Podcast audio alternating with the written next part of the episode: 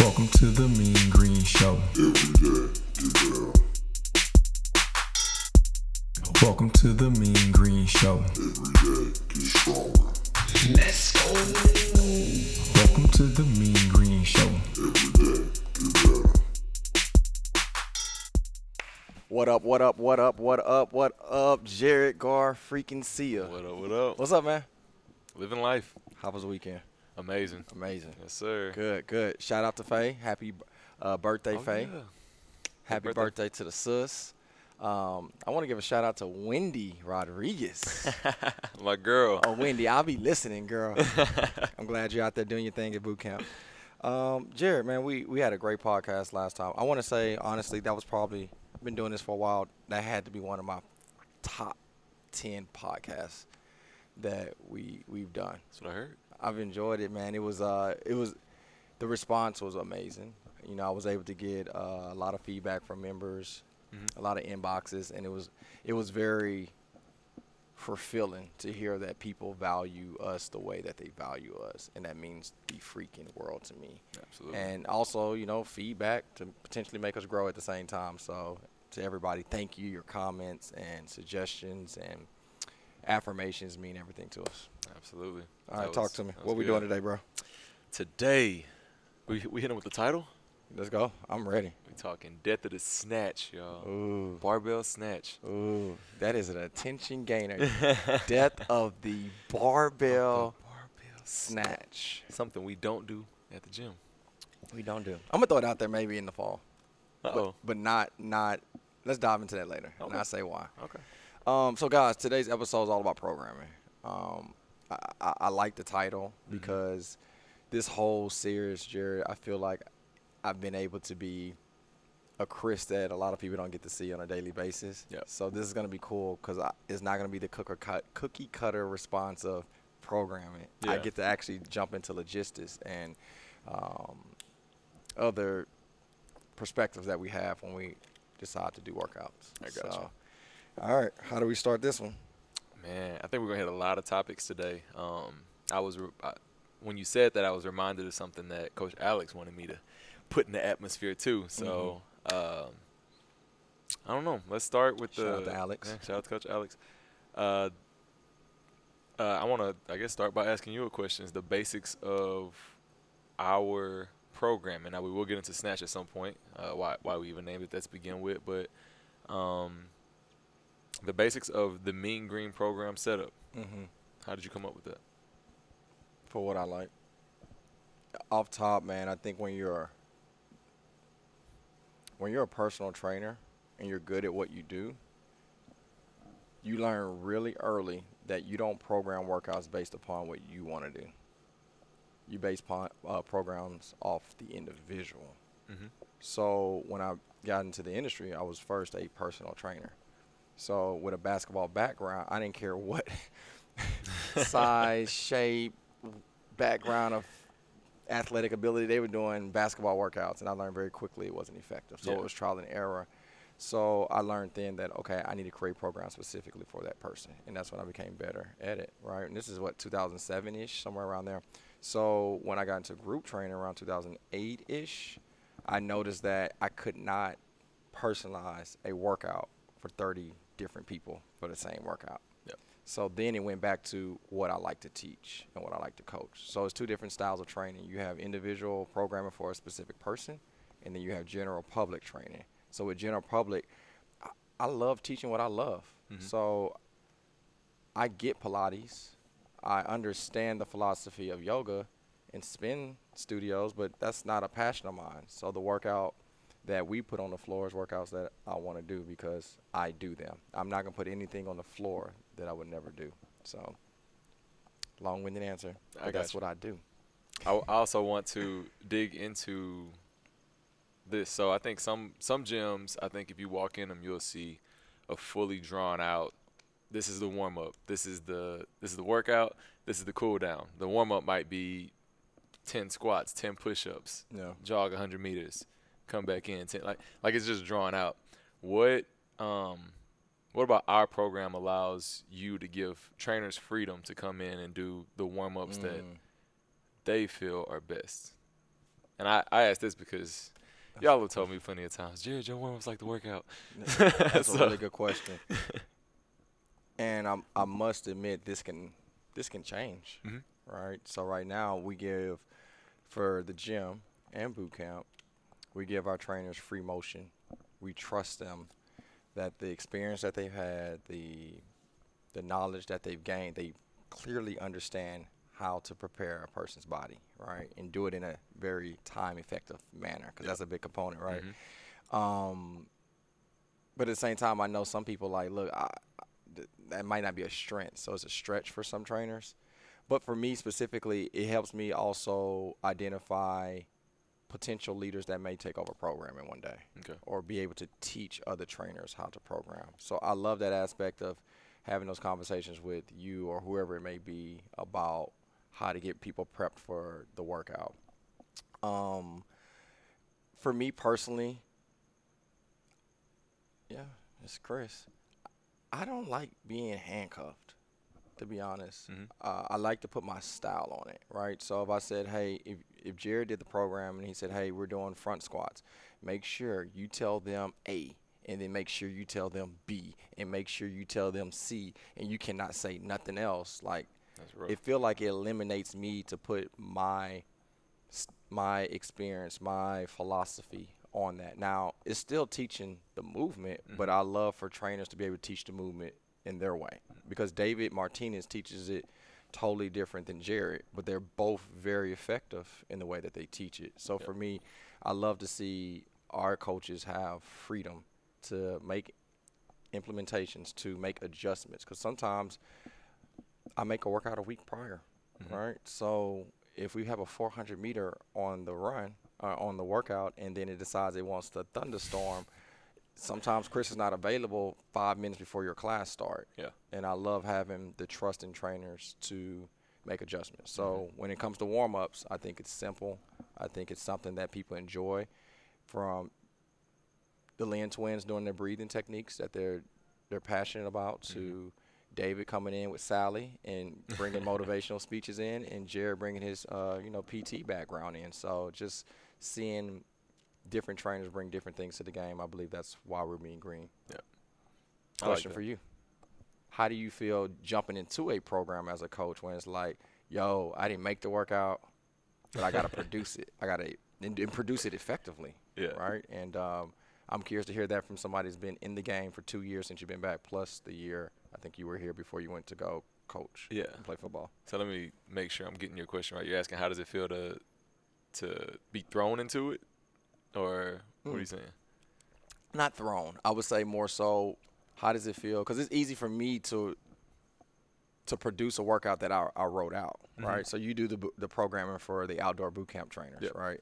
But when you come to the gym, you're doing workouts that Chris made. So Yep. how does that feel like to produce a workout that you didn't program?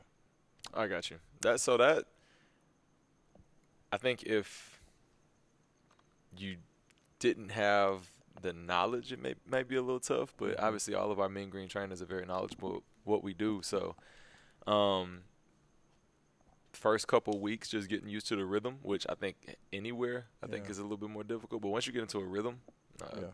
you know, a week, two weeks into giving the workouts, I think you understand a little bit more of, you know, what's expected of you. So I think it's it becomes a little bit easier. One thing you did mention when you talk when you talked about warm ups, I like that you give trainers kind of the I don't even know what you call it the the freedom Mm-hmm. and the understanding that they can be a, they can be creative Yeah. within the workout, and it starts with the warm up. Yeah. So uh, I think I can't remember. I think last week I think it was pouring down raining, and you had an outside workout. And I remember I walked through the gym, and I saw people inside running, and I think that uh, if we didn't have the freedom to do things like a warm up on our own and feel like this is our class, this is our space, we have Yeah. some ownership and control of the workout, Yeah. then it might be a little bit harder to make those calls on our own Absolutely. right? If you if it was raining, like, oh crap, what does Chris want us to do exactly? Right. Oh crap, what does Alex want us to do exactly? That Like, would suck. uh, yeah, I don't I don't I don't have the freedom to do.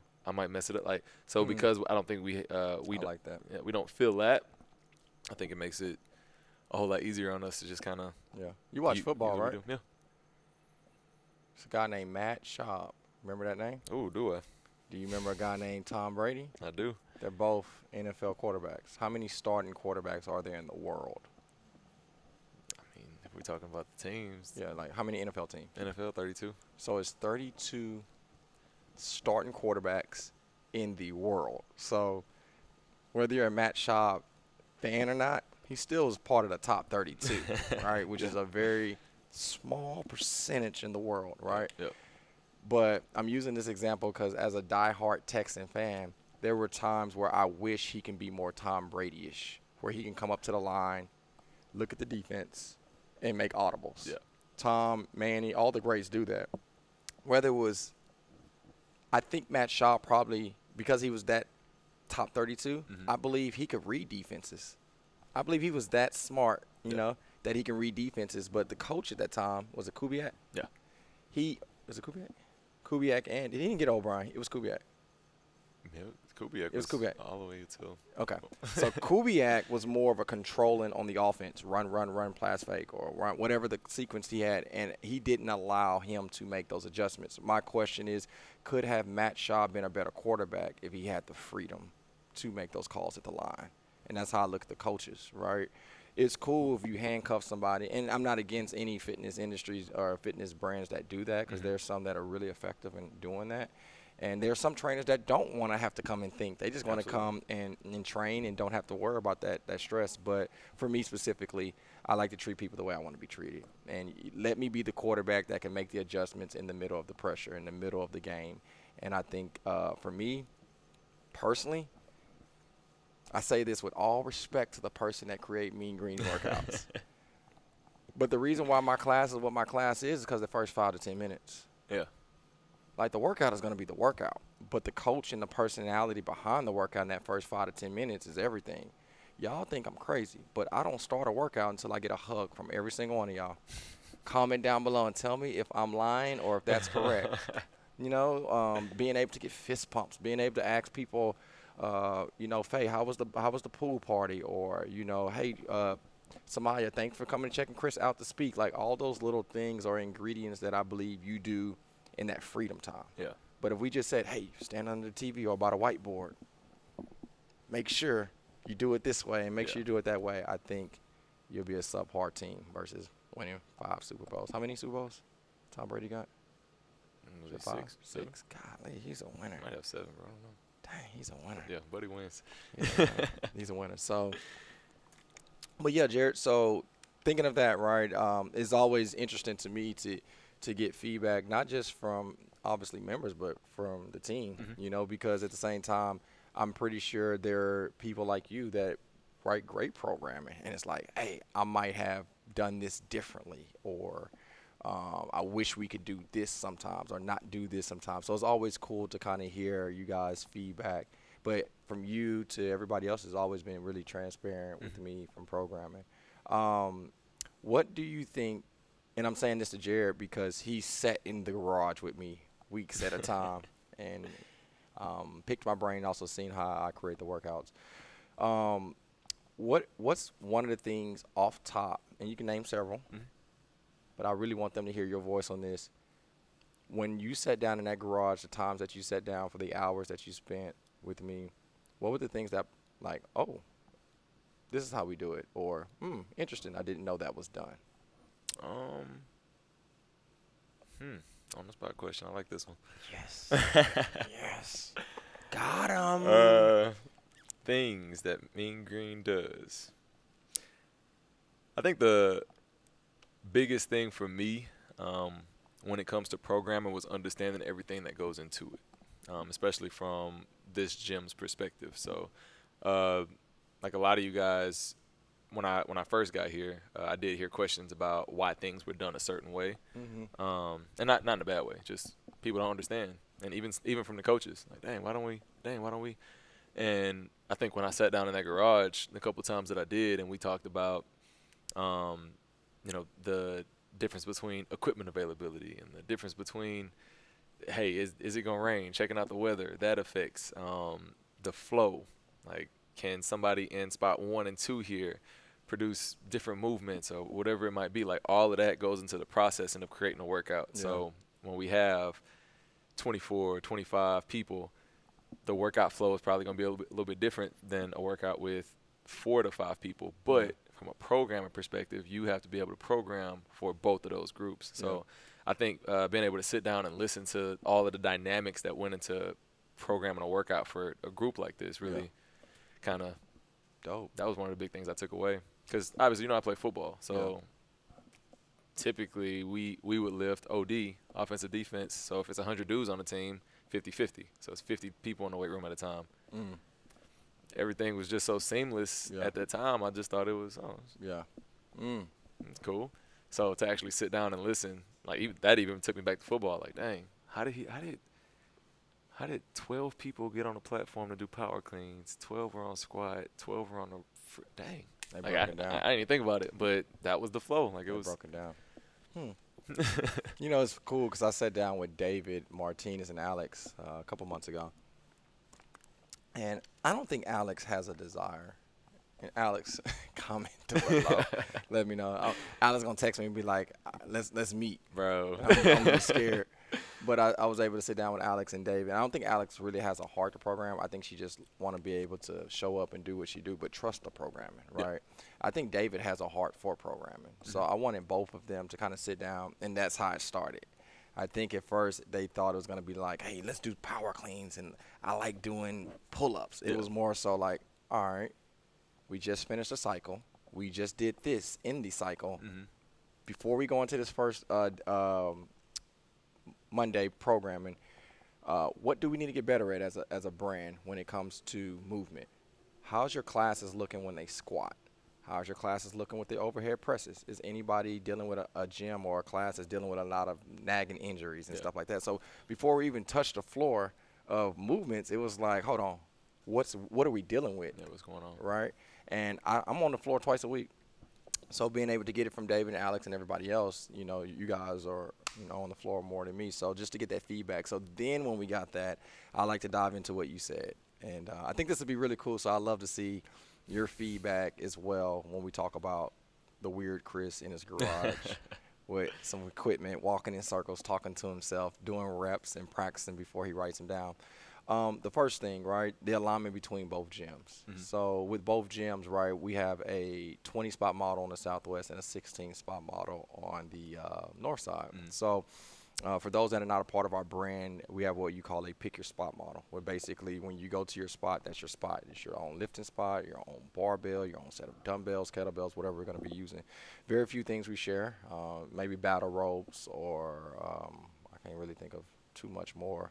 Um, the Southwest sometimes we share the benches because we don't have Yeah. 20 of them. I think the North Side has a bench per spot, They but um, so with our pick your spot model, it's interesting because prior to COVID, everybody shared, Yeah. right? And I took that away from COVID. I was like, man, this kind of neat. This isn't organized. Like we can control this. So I took away with, and we kept the pick your spot model. But the challenge in your pick your spot model is that number one, you can't have too many objects per person.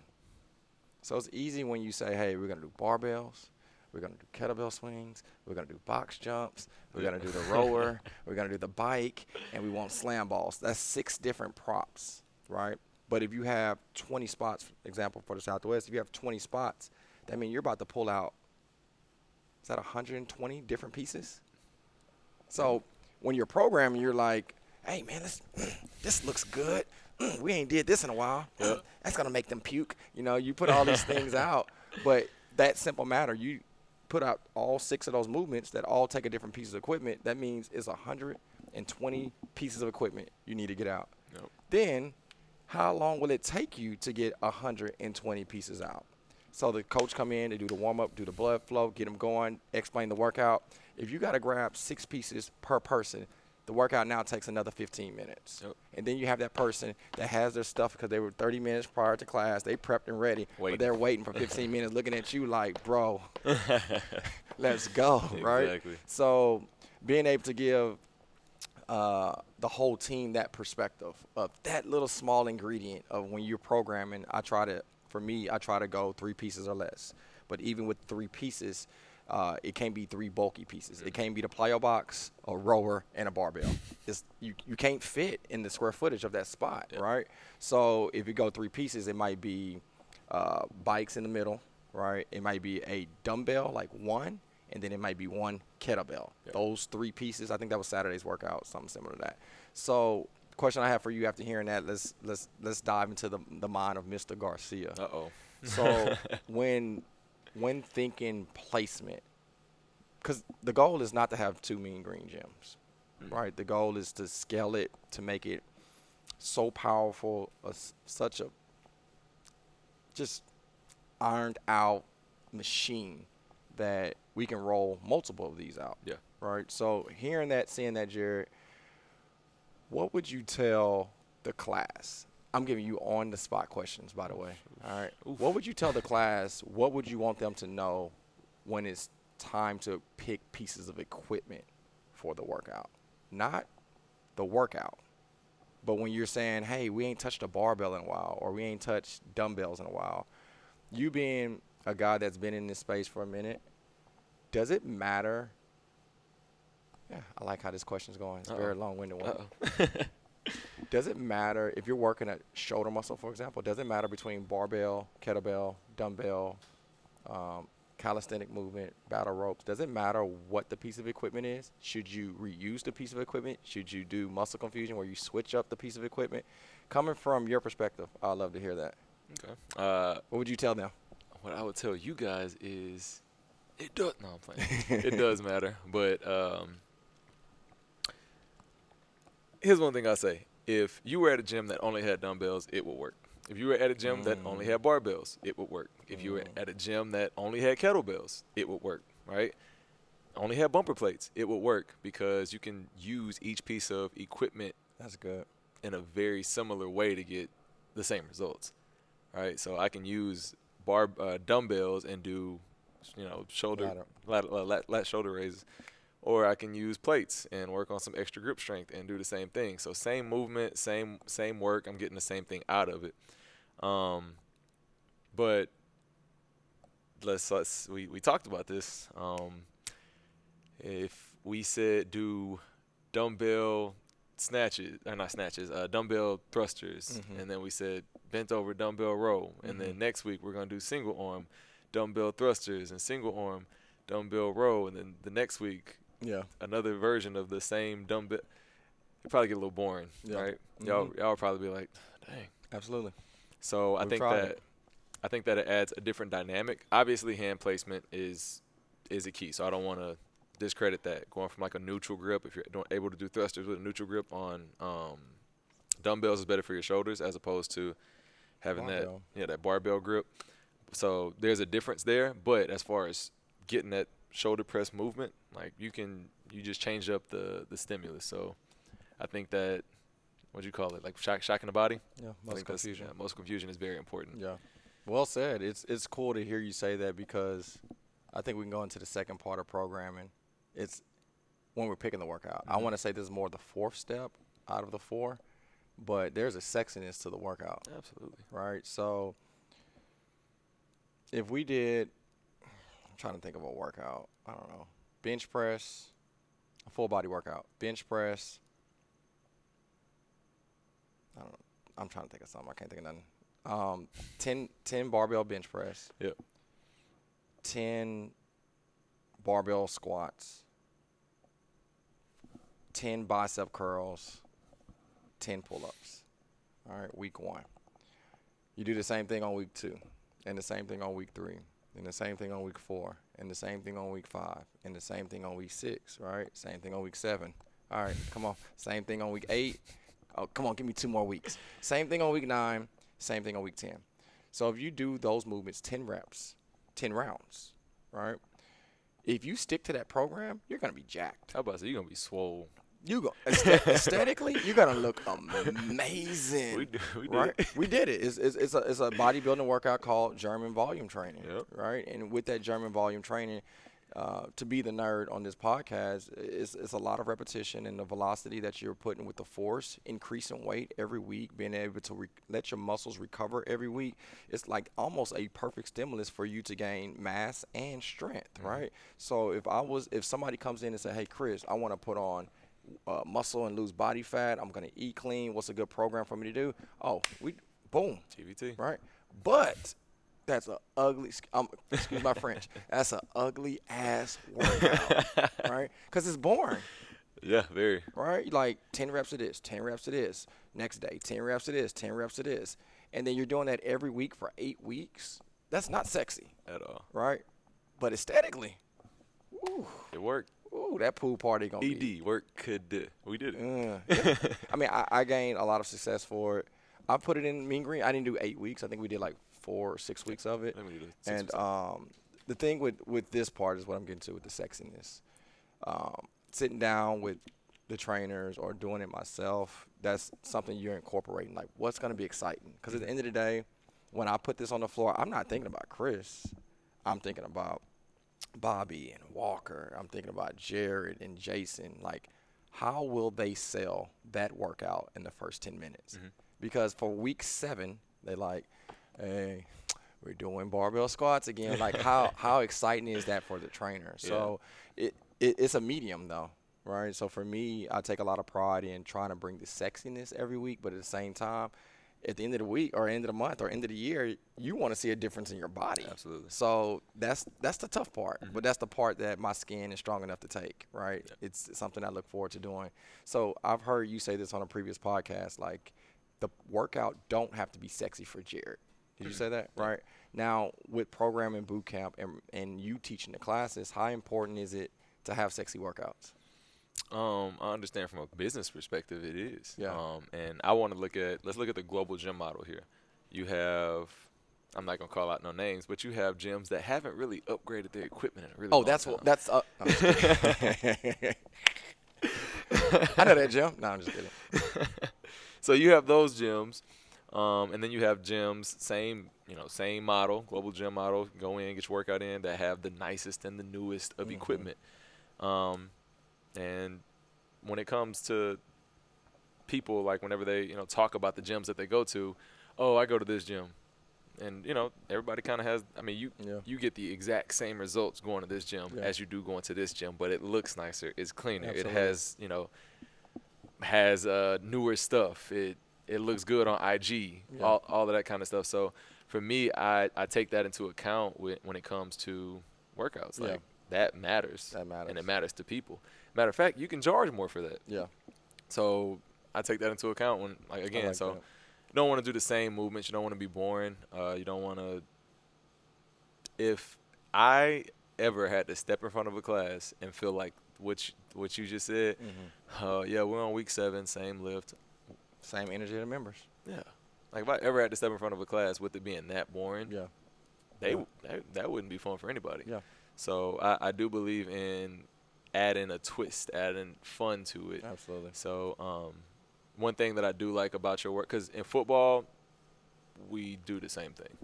Absolutely. Right. Is this week we're doing bench. We're doing four sets of six at 65, or you know, eight, 70 percent of your one rep max. Next week we're doing f- four sets of five Yeah. at 75 percent of your.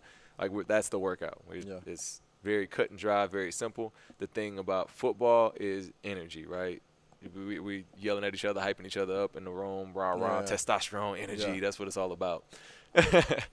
but the workout is Yeah. cut absolutely. and dry, very very plain and simple.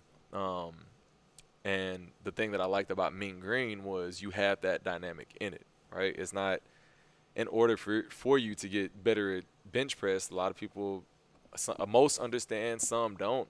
You have to do the same movement week to week Yeah. in order to get better, adding weight, adding progression. So Absolutely.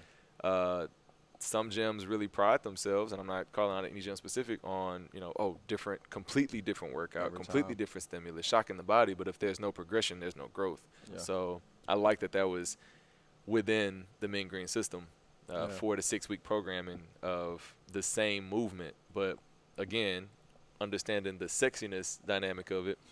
Yeah, we're doing bench press, but this time let's throw a wall ball under our back. Yeah. totally different. totally different, Yeah. right? And you also look at, I think that brings up our flex option. Mm-hmm. So for those that are not familiar with the system that we have, prior to COVID, we had different classes. We had the Beast, which was strength and conditioning, and then we had Maniac, which is HIIT high intensity interval training classes. And then, you know, for me owning this, I hear the good and the bad, right? So the bad at that time was Chris, I could not make it to five o'clock. That's when the Beast class was. Now the next Beast class is at eight o'clock, and I can't wait that long. I want to do the next class, but the Mhm. next class was the It's Maniac. yeah. So you know, just moving smarter and maturing in our in our brand, we were able to create something I think is really unorthodox to most, but uh, I think now we're really executing at a high level, being able to say, hey, we're doing bench press today. This is week four, right? Uh, 10, 8, 6. Now we're on our fourth rep.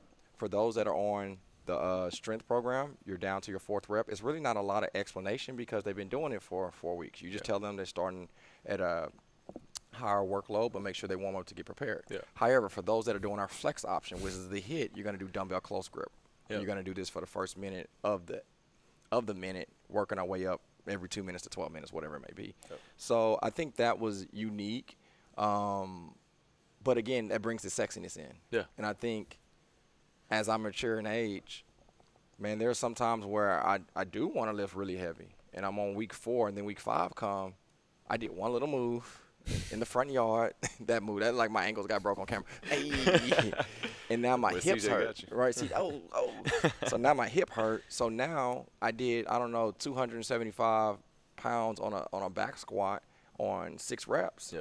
Um, now it's week four, and I'm supposed to go up to 280 or 285, but now my hip hurt.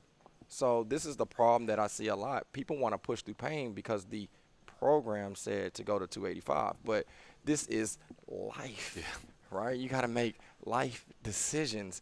I would be an idiot if I get on. Ooh, that came out really bad. But I would not be the person I need to be if I get under that bar because I've done it at 285 for four reps. Then I hurt my hip. Now I'm out four to six weeks, or I hurt my back because my I'm overcompensating for my hips, so my back spasms up to protect my whole body. So now I'm out four to six weeks, and I'm I'm quitting. I'm maybe canceling memberships. I don't work out for the next year. I put on weight. I'm not eating the way I need to eat, and then you're in a very bad predicament just because Yeah. I had to follow the, the percentage chart. Man, we got to be smarter as people. Man, if I could give you guys one piece of advice when it comes to your body, listen. With all caps. listen, listen, No cap. listen. it's, it's going to tell you something's off. That's what your Yeah, pain man. receptors are there Yeah. for. Something's wrong. Yeah. Listen. Yeah. So, And that's why I like the flex, because there are days uh, when I work out at 6:15. Some days I lift heavy because I, I man I feel good, and then there's some days like no I don't feel good. I just stood up for 12 hours straight at the Beast Mode games. I'm not gonna do a heavy deadlift because my body's hurting Yeah. or whatnot. So um, I love that man. So to keep this moving, so we I kind of went out of order from four steps that I kind of look at when programming. So step one, I look at the floor space, Mhm. right? Step two, we'll dive into really quickly because I want to talk about CrossFit. uh-oh. Okay. Step one, uh, we just mentioned uh, floor space. Step two is um, what is it called? What's it called? Weather. All right. True story. Every single week, I look at the weather report, and it sometimes I hit, sometimes I don't. But that's a component that we look at because for now, with the models that we have now, because it's gonna change in the future, we go indoors and outdoors with our models. Yeah. So it would suck. This week it's gonna rain a lot It's supposed to rain every day. right? So for me to say, hey, we're doing tire sleds Tuesday, Wednesday sprints, Thursday, like I know that I have to do more workouts indoors. Now, will it be some nice days? It's Houston. It Yeah. might change, and, and it is what it is. But we look at the weather. Uh, the third one we just talked about was um, the sexiness of Oh, a yeah. workout, and the fourth one, which is really important to me, is can the coach, every single coach, deliver it the way it need to be delivered, right? So I can rope climb for myself, Mhm. but I don't do a really good job of teaching rope climb, right? I can teach it, but it ain't me teaching a barbell uh, deadlift Yeah. or a clean, right? So I'm using it as an example. Now, do the trainer need to in, get better themselves and learn and hire somebody, get certified, whatever they need to do to learn certain movements? Yes. But for me, for our team that we have currently, it makes no sense for me to put a movement that really is it's not a deal breaker if it's not in there, Yeah. right? So, for example, the rope climb is actually a really great example. We have four ropes here, um, and at the other spot, I think we got six or eight on the north side. Mm-hmm. So, can I program it where people share ropes? Absolutely. But right now, unless it's a Saturday workout where I can say, if you know how to do a rope, do it. If you don't, this is the scale option. But how I'm gonna use the word destructive, probably a better word. How destructive can that be in that 10 to 15 minute of getting everybody loose, explaining the workout and warm up time at a packed class of 24 people, four people on their very first day, and here's this rope climb. You know, so I try and strive my best to put the best movements that are very functional that they'll be able to implement very well. Yep. Um, another movement that's tough for me is the barbell snatch. There we go. It's here. It's here. It's here. Y'all been waiting. Y'all been waiting, and it's here. Right? Look, the barbell snatch is a, an amazing movement for conditioning or even strength. I don't think it's an aesthetic movement for me, but for strength and conditioning, I think the barbell move is fantastic. But for a group class, it's the worst thing in the world. So this is this is the other side. This is not trainer Chris now. We're going back to the one that was here last week. All right. Business. First of all, you only have so many spots. And when I say the depth of the barbell snatch, I'm not talking about mean green. I'm talking about all gyms. You're about to start seeing majority gyms take this out of their programming. Period. And I'm gonna tell you a couple reasons. Yeah, get your notebook, tag whoever you want to tag. It's about to go down. All right. So, first of all, CrossFit is freaking fantastic. I love CrossFit. I watch the CrossFit games. Like, I enjoy it. And you have to give flowers when you can. CrossFit brought Jared to me.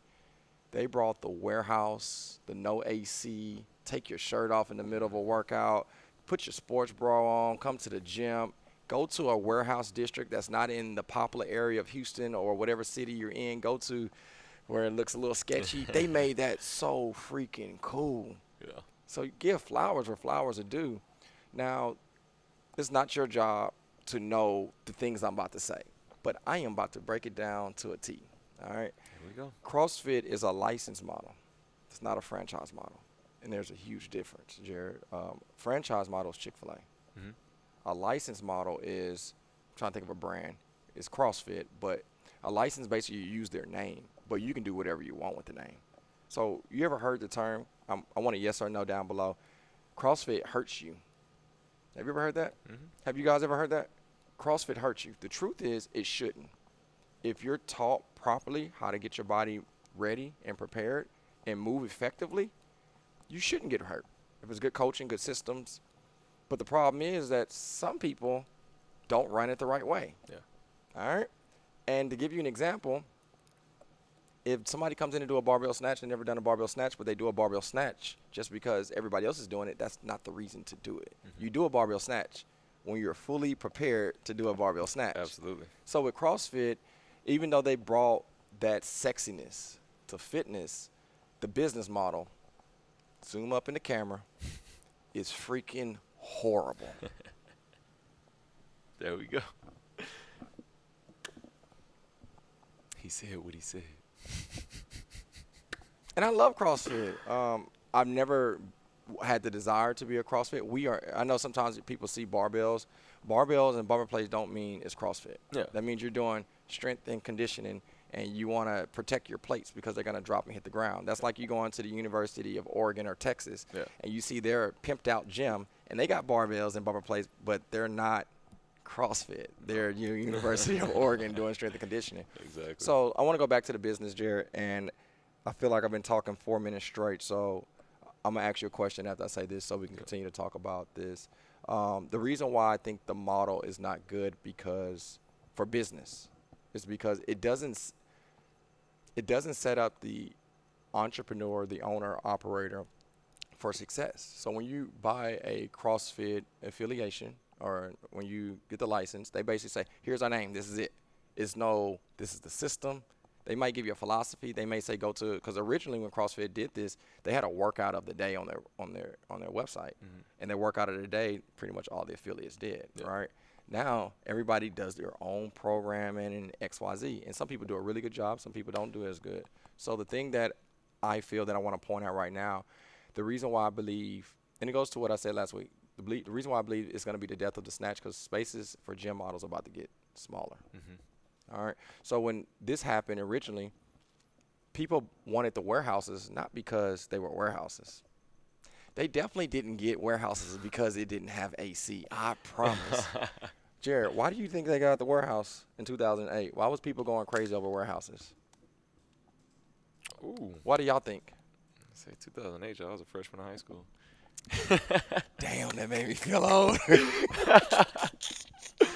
Uh, 2008, man. Um, I, if I had to guess, I would say one because they were probably inexpensive and they had a lot of space. dun dun dun dun dun. Absolutely correct.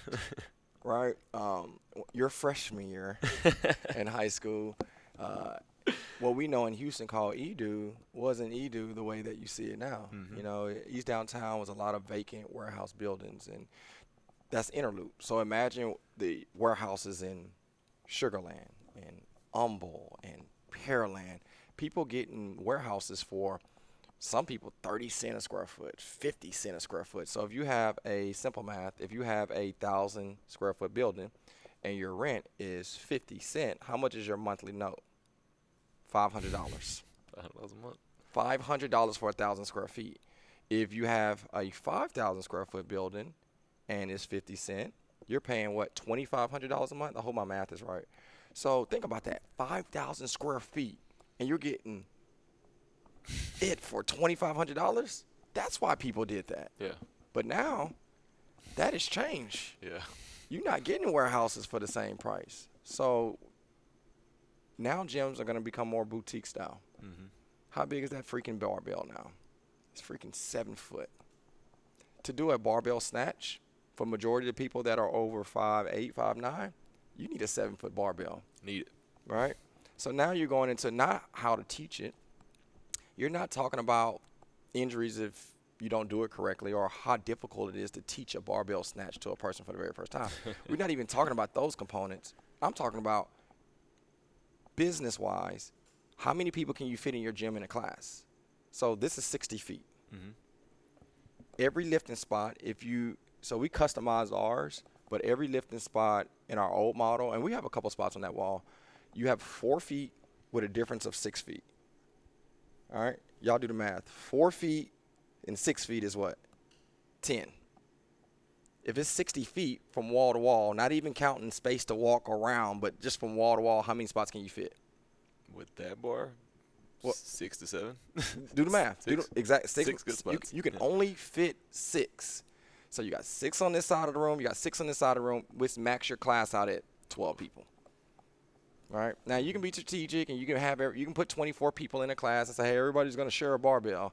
Okay, that's going to work for a long time, right?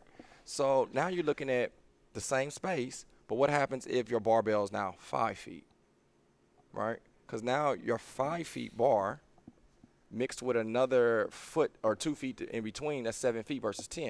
Mm-hmm. How many spots can you fit in 60 feet with a seven foot, right? 60 divided by seven, what's that? Seven, seven and seven is 49, seven and eight is 56. You can fit eight people versus six people, right? So y'all see the math? So now you can incorporate four more spots versus four sp- spots that are less, Yeah. which means you can fit more people in, which means you can sell more memberships, which means you make more payroll, which means you can pay your trainers more. Yep. Jared, hearing all of that, you being the next gym owner potentially here, how does that look and feel when you say space versus doing a barbell snatch? No, definitely going for space. Why? Um, Like why? I'm challenging somebody today. I feel it. yeah, Not Jared, I but mean, everything you just said. It just it ma- that's like somebody giving you the blueprint. Hey, this is how you make more money. You're like, eh, nah, I don't really want it. nah. Money. No. Like what? It just, I mean, it just makes sense. Yeah. Think about it. Yeah. Just, hey, man, this is what you do to be happy in your marriage. Oh, no, I'm good. I I'm- like arguing. I love arguing. like, so for anybody that's thinking about opening a gym or maybe you're in a gym, I think that was a faith move we had to do, Mhm. right? So you got to imagine we had like 40 barbells here, you know, Northside had what 30 something, and we start selling them things, and literally, literally, made the space a lot smaller so we can fit what more people in. Mm-hmm. Because what was the complaint? Chris, the gyms are too popular. I can never get into class. It's always full. Well, cool. Well, we're gonna make the space smaller. So the the game plan is now. Do I want to do a barbell snatch, or do I want all my trainers to have a job? so this is not a mean green thing. This is gonna be global. Yeah. Right now, do you really want to? It, now the thing is, if I get Milton and he say, "Man, I really want to do a barbell snatch," or "Hey, man, I'm doing the beast mode games and they're gonna have a barbell snatch in it." Cool. Well, let's do personal training, Yeah. right? Because I'm diving in deep on this one. So, the model of CrossFit officially, you never allow somebody in a group setting class before they do something called onboarding. Mm-hmm. Onboarding was typically four, six, eight, ten sessions, depending on the individual. Whenever they learn the lingo and the basic fundamental movements, they put them in a group training class. You come to Mean Green and you say, "Hey, Chris, I want to join." I say, "Cool. Well, hey, book Jared eight times for eighty dollars. Then we'll give you access to our group class." You know what you're gonna do in 2022? You're gonna go to the next gym lets you into the class. Right? Again, I'm just talking about basic fundamental, practical business decisions that you got to make. Just, if, hey, comment down below. I, I think Jared would love to see this as well. If we told you you had to do 10 personal training or even four, four personal training sessions before we let you in the class, what have you done, Mean Green? question I have for you, Ja- that's a solid Jared. For you to be p- potential next gym owner for Mean Green, right? How do you, or what do you do when you want to be abundant, right, financially, Mhm. and even for your peace and joy, but at the same time, you want to satisfy people that come into the gym. If you have a group of people that really want to do the snatch, and I don't have an answer, so that's why I'm asking him. How do you how do you explain that to the community right now? Between hey, this is effective movement, but this is the only movement that gets you there. No. You know, versus hey man, like y'all want more equipment, or hey, do y'all want to open up more gyms, or hey, do y'all want like how do you break that down for them? Blunt. I'm gonna be blunt here. Yes. How many professional athletes do we know? Personally, Just period. do you count? I don't know none. no, I'm, I'm just saying as far if we if we break down the population, right? How many people are professional athletes? no. Not not a whole lot, right? That's why they're so popular. Uh, we there's, there's not too many LeBron Jameses. There's not too many Steph Currys. Um, and the reason I'm bringing that up is based on population. I truly believe that certain movements are really athletic based, you know, athletic movements. Like this is for Yeah. those top tier athletes. Um, I don't have to work out like LeBron James because I'm not I'm not taking the load on that LeBron James is taking, right? And as I look at the general population, there's a lot of movements that Yeah. aren't required of you to live your life, to to to get the strength gains that you you need to get, and that's just one of them. So that's kind of the way I look at it for you guys. Like, what exactly are you performing a snatch for? Is it for Instagram to look cool? Because at the end of the day, now we get into those debates: Instagram over your health, over Yeah. an abundant business model. I'm probably going with the abundant business business model. uh, what? I don't know. Heck, I don't even know. Now, the the thing that I look at is the athlete part. How many people do we know that actually? How many people do we train that actually participate in the CrossFit Games? We have to be able to do a snatch. Not too many. If that was our business, then obviously we need to cater Yeah. towards that. But with that not being our business model, uh, again, our my personal belief is that that's not a required movement for you to be able to Absolutely. live your life abundantly, Yeah. happily. Yeah. So I'm more than willing to not do that. Yeah. right? Absolutely. Muscle up. Well I said. don't do muscle ups. Like it's just not required of you to. uh, It again, it looks cool on IG, That's great. Be strong. but um, I, I'm just throwing a name out there, Miss Lucy, that just coming in here Yeah. like, see, oh cool, Right. It, it don't bother her, and for the general population which we serve, Right. That's the that's the big picture. I love it, Jared.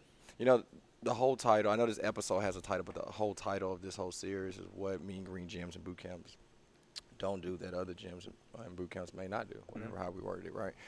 So, this you said something that's really key that I want to point out because it's so cool, Jared, to have one-on-one talks with other gym owners that have seen this podcast. So thank you guys, man. Shout out to my guys. Um, you said the own gym's philosophy, programming, their belief.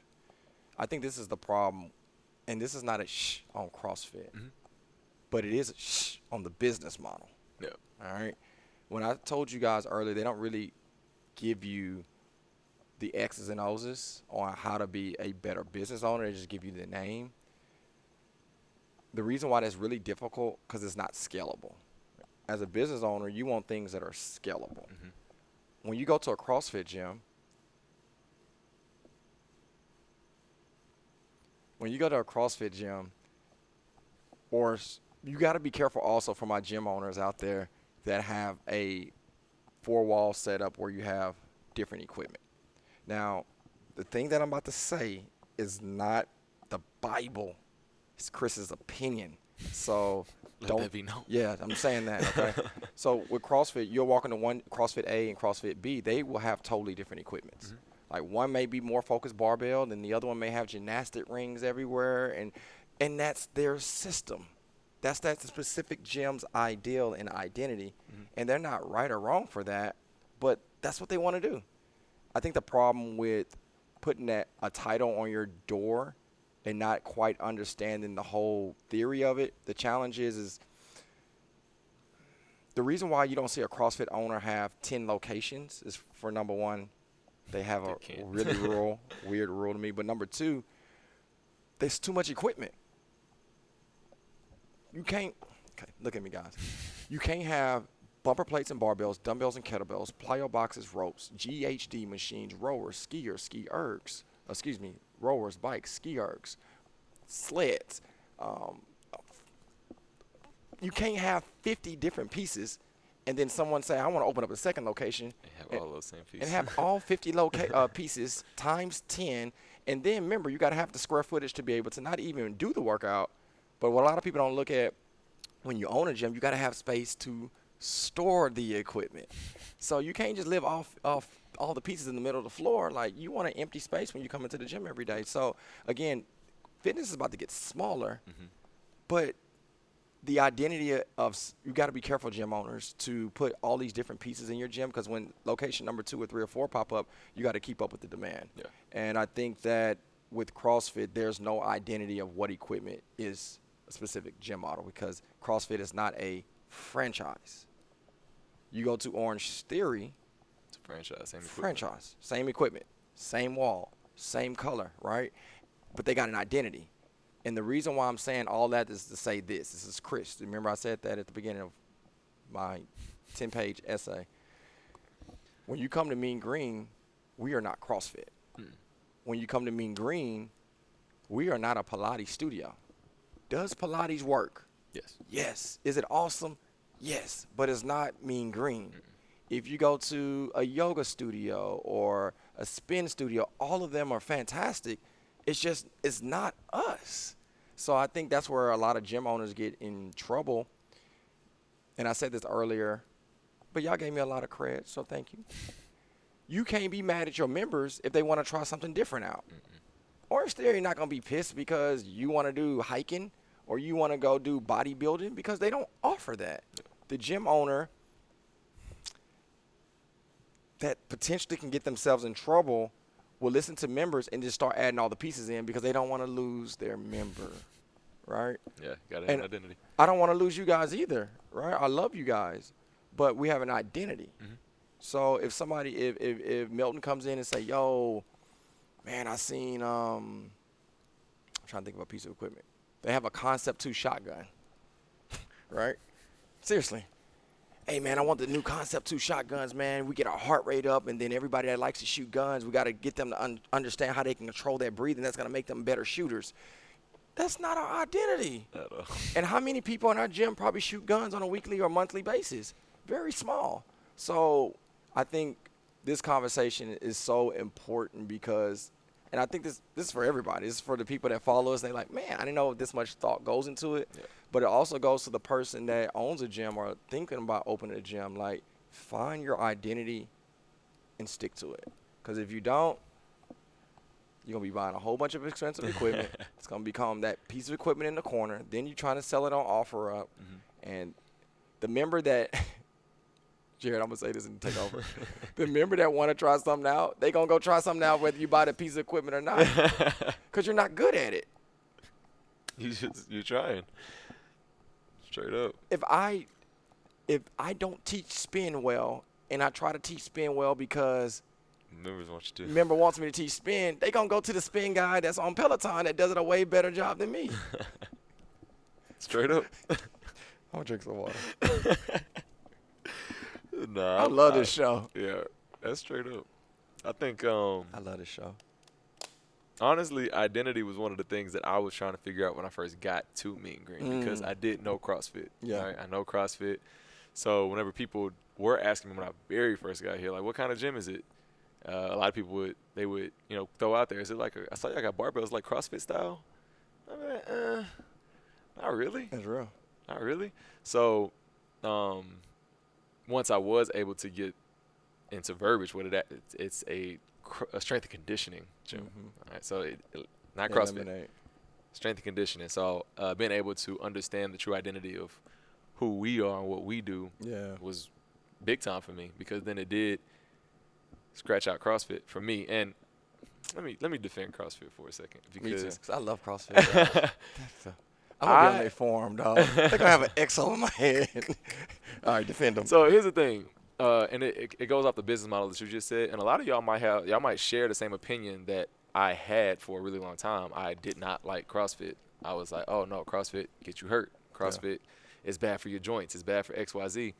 And one of the things that, like you just said, every one of them is different. yeah. They- It's not one, but being who we are as people, we hear CrossFit, we just group it, and that's fair. That's why you. That's why they buy the name so that you can group it. Absolutely. And unfortunately, you take a risk on if it does go bad, if it does have a bad rap, Gotta- you gotta you take that it. bad rap, right? So that's kind of that was my general opinion of CrossFit. But um, I'm gonna take y'all to a football perspective. If let's say the Texans this year, let's say every receiver on the Texans tore their ACL, we're not looking at the NFL. Mm, We're not like, oh man, NFL, oh they just terrible this year with their training. No, the Texans have a bad trainer mm-hmm. right? So it's individualized. So for for me and for you That's right. guys, kind of your vision on the way you you view Yeah. CrossFit. I know for me, so th- this is my defense to them. Like not all the CrossFit is not bad. NFL is not bad. Texans might just have a bad strength and Yeah, conditioning man. coach, right? So I like that. That's kind of the way I looked at that. The, the DNA of CrossFit originally was never to be the most difficult movements. You know, it's based upon gymnastics and Olympic movements for the most part, right? Mhm.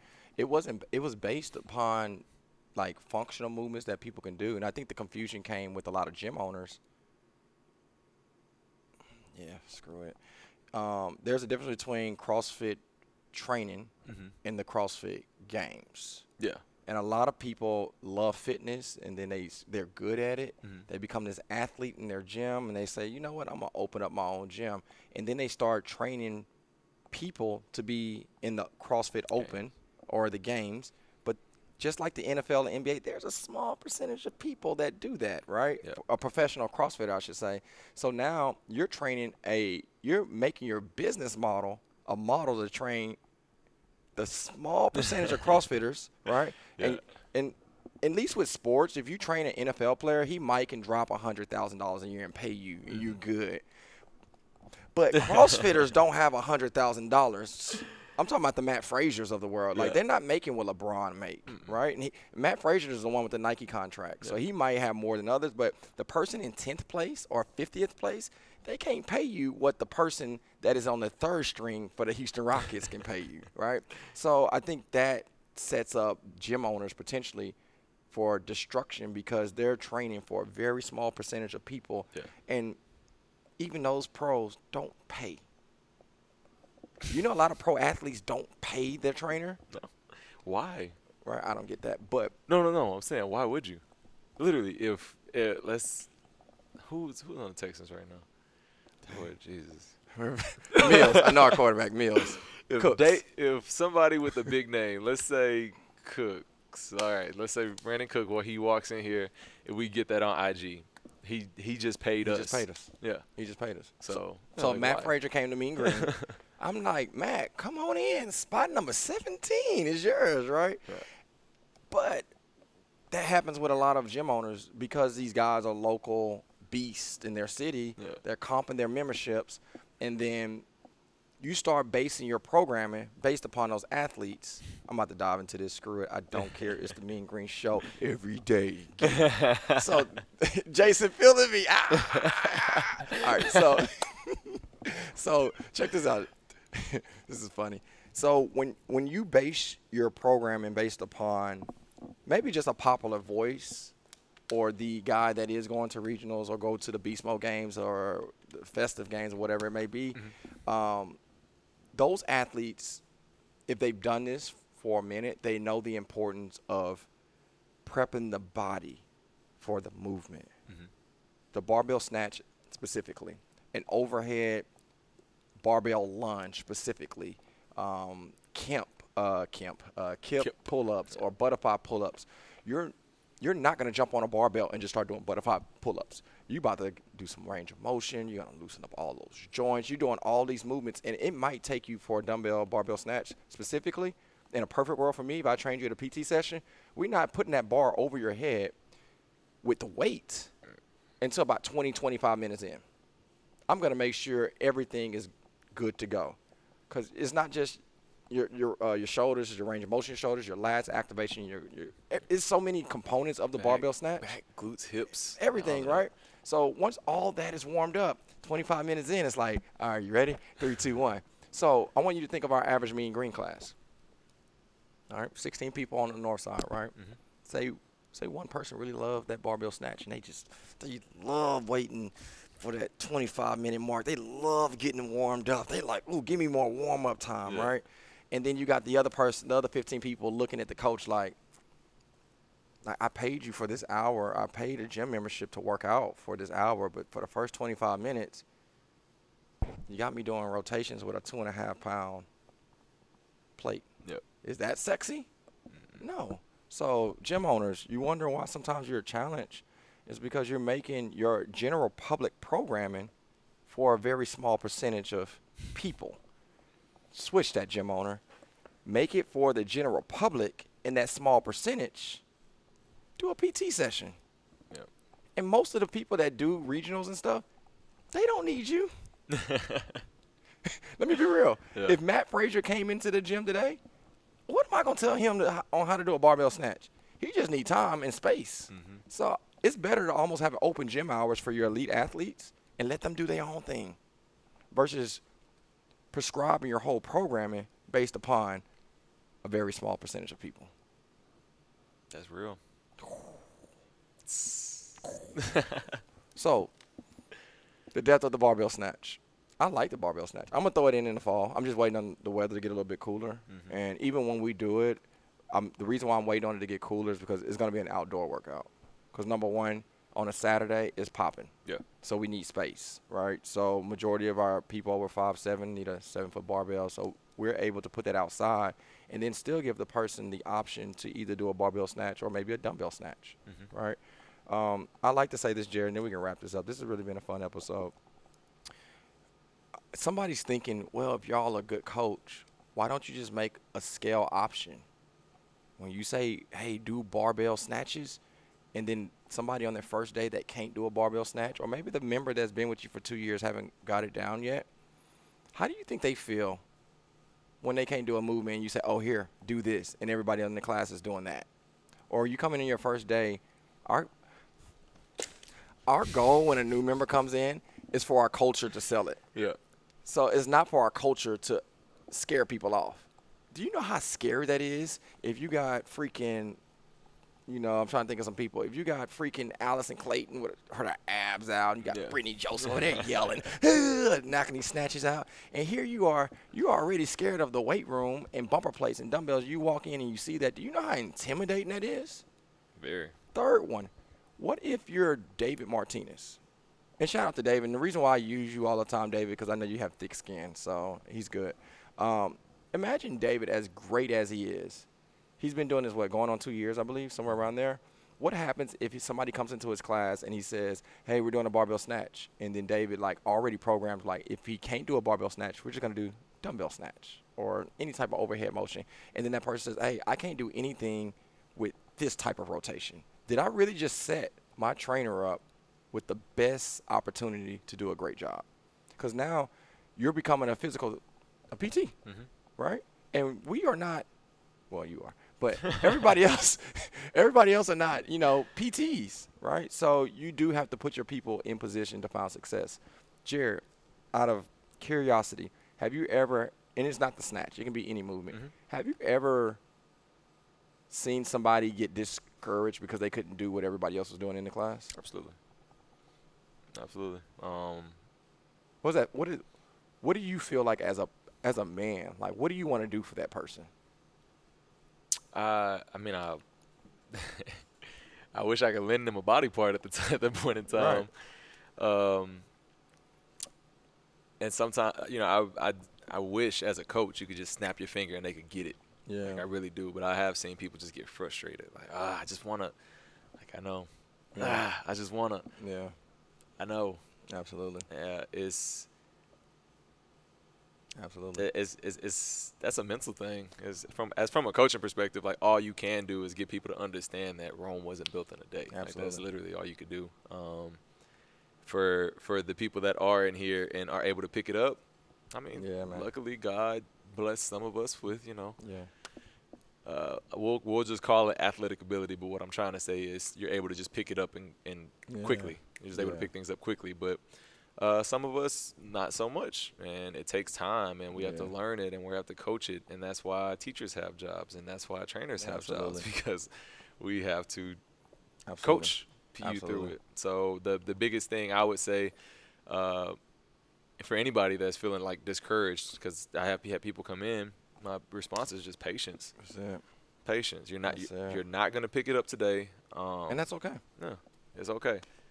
But my thing with that is like accept it, because that's that's that's the biggest piece. Yeah, you have to accept. Hey, I might not get this today, but I don't get discouraged. Yeah. Like, I might not get this today, but I'm gonna work on it. We're Absolutely. gonna get better. So that, and, that, and that's all I could do for that person that comes in and they just like that. defeat it. Well said, man. Um, to Mean Green family, I love y'all. I, I, I, I it, it's really important for me to stress the importance of. You know, it's kind of like a YouTube video. Because Instagram, I think they took it off, or Facebook. I don't know if they ever had it. I think they had it. YouTube, I know for sure has a thumb up button and a thumb down. Yeah. Right. So like for me specifically, it means a lot because when we put a when I put a workout personally out, you know that's over four or five hundred people are gonna see that workout, right? And you guys, it means the world when I see y'all doing the selfies, taking the pictures, inboxing me, and um, you know it, it it is almost like for every hundred you'll have two or three, right? But at the same time, uh, it's not for everyone at the- in the same moment. But I do want to tell Mean Green, thank you, man. Y'all guys are fantastic. Thank you for trusting us and believing in us. Um, there was one more thing I wanted to say about space. I'm trying to think, should I go there? Because we should. It'd be cool if we go there. You know, there's also the fifth step. It's not a really fun step to talk about, but it's, it's a step that I have to talk about when we talk about programming. Mm-hmm. Number five, the final one safety. All right. So, part of the space that we did with the pick your spot model was for you to have enough space. Do y'all know when you drop a barbell overhead or from your chest, it bounces and you can't control it? That's right. You know, so you know, can we pile 32 people on the north side in one class? Absolutely. But that's not safe. Mm-mm. You know what I mean? Like, I, and some of y'all m- may have worked out in like me. Like, I can work out in that type of crowd and I know how to control. I know how to adjust. Bumper plate coming, I can jump. Like, I get that. But what if my dad or mom is in a class? What if they don't respond that fast? Y'all got to remember that safety is everything. So, you know, it's, it's a couple more. And I, we use barbell. Let's say this: we use the barbell snatch as a as a as a as a title Yeah. for you guys to be like, ooh. But there, there's there are several movements that I don't like to put on. I don't honestly. I don't like putting. I, I don't put muscle ups. I've never seen a muscle up. Um, have y'all ever seen? I, I really cringe on box jumps. To be honest, if y'all notice, a lot of times I do box jumps. I do box jumps or step ups. In our coaching text blasts or meetings, I would say, hey guys, make sure you note to tell them when they're dead dog tired they want that height on the box. Because if not, you're gonna have these things that I have, right? And um, but y'all have never seen me put jump over the box jump. Like I mean, athletically, when we play basketball, we jumped over the box to do a burpee. Like, have y'all ever seen that? You know what I mean? Like, so there are a lot of movements that we don't do to protect, but they they're there's two things that I like to throw out with the snatch, with the overhead lunges, and other movements that we don't do as much. Is uh, man, we're definitely open for personal training. Yeah. Like if you if you're just stuck on those movements, um, you just got to remember those movements are created. If it's gonna in a group setting, it needs to be two to four people. Yeah. But how many can Mean Green hold a group with just four people at seven o'clock or six o'clock or six in the morning? Like that's gonna be really tough for us to do for abundance and also for people that want to join a class. So um, I wanted to throw that out there for the Mean Green family. Man, we would love to work with you guys. Um, we have some top skilled people that can really teach those movements, and um, we'd love to do that. But um, from the business side, I just wanted to kind of open that dialogue up for people to see what we're thinking when we pick these movements for the workouts. I want to I want to hit two dynamics on safety real quick. So you hit the first one, which Okay. is safe, like actual safety. The second one that I think Mean Green focuses on a lot, that I I'm I'm sure a lot of gyms do, but I know it's something that we focus on, and it was kind of in our core four. Mm-hmm. And the safety is the part that I think sometimes y'all y'all might get a little bored when it comes to us trying to focus on your safety. And safety, for me, I'm thinking of warming Yeah. the body up. If you don't warm the body up the right way, you're putting yourself in a compromised position to get injured, compromising your safety. Um, and I think that's very important. If you're not lifting the right way, if you're rushing through a lift because you're trying to get through the movement super fast, Yeah, you're compromising your safety. If you are that's well said. you know, not if you're continuously going lightweight, then one day you decide to pick up heavyweight, It's not safe. compromising your safety. So I think us as as coaches, us as far as our programming is concerned, it really plays into you and your safety. And again, this is something Alex talked about, rushing through workouts, um, all of that kind of stuff. Things that, that we have noticed, but as coaches, that's my that's that's kind of the, the big piece right there. What we do different. We have coaches that say, Hey, this is something that's an Yeah. issue. We need to fix it. Yeah. So, and that's one of those things. So, kind of to you guys, follow follow the programming because it it it's there for a reason. Literally, uh, hopefully, what you took from this podcast was that we literally think about every Absolutely. single little detail that goes into it for your safety. If you see something up there that it's you know tempo, focus on your tempo. It's there for a reason. If you see 16 minutes, 16 minute cap. This should this should take you anywhere from 14 to 16 minutes, and it takes you 10 minutes. Follow the program, and so you know pick up some weight if you if you, if you're meant to. yeah. Follow Yeah. your coach's warm up. Yeah. Buy, don't don't just sit back and, and look at it. Stretches. They're there for a reason. There's a reason we program stretches. If Yeah. we were if it was meant for you guys to just go home after a workout, three, two, one, done. All right, y'all. Mm. Have a good one. Good workout. That would be the end of the workout, but it's not because the stretch is important. That's why it's added in there. So for you guys' it's safety, I think that is very important to look at that part of the programming as well. Like whatever is programmed, follow it. I love that. I love that, Jared, because trial and error creates success. Yeah. Right. The way we train now is not the way we trained ten years ago. Mm. Like everybody got smarter. You know, um, I think Like nobody wants a. Do you really, ladies and gents, want to put your shirt on and feel that stinging in uh, uh, pain in your shoulder every single time? Like I've I've made the mistake sometime putting programs in, especially like in our Chimney Rock days when we were over there. Because at one point, man, to be brutally honest and very transparent, as a programmer, it was like who can make the hardest workout. Like that was a thing. Yeah. Like who made the hardest workout? And um, you know, I think one of the things that that I have the blessing to be maturing was to study other people's genius. And this is nothing I'm gonna post on Instagram because it's it's boring. Yeah. I'm not gonna tell you the amount or the um, type of programs or s- softwares or workshops or subscriptions that I probably need to cancel because they still coming out of my account. Like all these different people that I, I I consider some of the top programmers or have great philosophies and ideals. You know, so we study those things. But you know, the cool thing is I, I love the fact that people trust us to do it. Yeah. And um, you know, I do want to give a couple shout outs to programmers while we're on here. Um, number one, Charlie Odom, right? So I programmed for a while. When I met Charlie, I joined as a member, right? I joined because I was having the boys. Mhm. Uh, I was either having them or just had them, and I needed I needed a place to disconnect. You know, so when I'm mean green at the north or south or at boot camp, I'm mean green. So sometimes I won't even work out. Like I, I actually anticipate working out tonight. Mhm.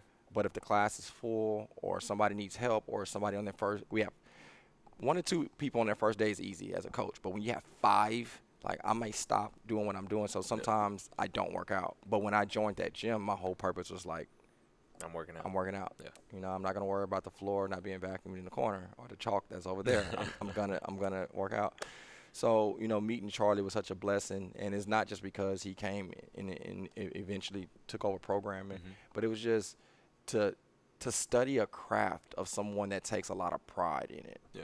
And to sit down. I actually have a podcast that I interviewed him on a podcast called Mastermind. I interviewed him about programming, and just to see how he dissected and being able to sit down with them, you know, and um, like I have over almost a year and a half to two years of Charlie programming.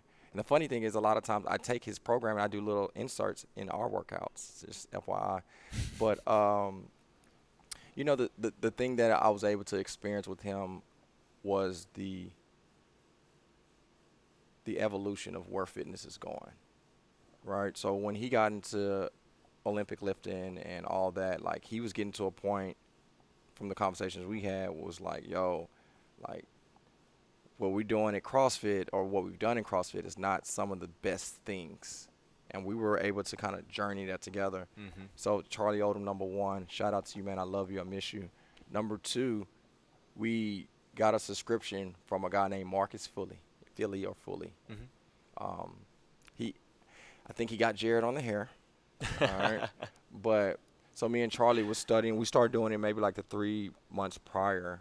Um, three months um, prior, he does a he has a very strong background from lacrosse. He played collegiately. He played lacrosse, so he, aesthetically he just he, he gifted right Yeah. playing it. I think Berkeley, Cali, Cali Berkeley. Okay. Am I saying that right? But um, he did the CrossFit Games, and he made the games. Like he was top 20 athlete. But what he did with his programming, he felt like it was moments where you couldn't train people to be an athlete without the fundamental of being the athlete. Mm-hmm. So if you look at his platform, Marcus Filly asked me, I share his stuff. Um, he focuses a lot on it, a lot of calisthenics and tempo and balance training. Now, with that type of style of training, it's not sexy. Mm. So me and Charlie was trying to design programs where in that first five to ten minutes, you know, you might go down to a a ring row and hold your body weight in a ring row plank. Like if y'all seen that before, it just it warms up your body, stabilizes your core. It's difficult and it's not boring, but we we were navigating that together. So when you look at what Marcus was doing, not only did he have that component, he's also ma- uh, combining it with uh, he calls it shoot functional body functional bodybuilding. Mm-hmm. So he also incorporated bodybuilding for CrossFit, for the, you OGs that are into CrossFit and been there for the last 10, 15 years, they didn't do bicep curls. Mm. They didn't do bench press. They didn't, no, I'm seriously, you did not do bench press. You did not do bicep curls. Mark has added that in. He's one of the first to do that publicly, where he put bodybuilding movements with Olympic movements and calisthenic movements and gymnastic movements, and he created that. So I definitely want to give Marcus a major shout out because I follow your programming and I take inserts and use it as well. MDV from under Jason Khalipa's training at NC Fit, unbelievable job. Uh, my guy from Chalk out of Cali, I think I showed you his stuff.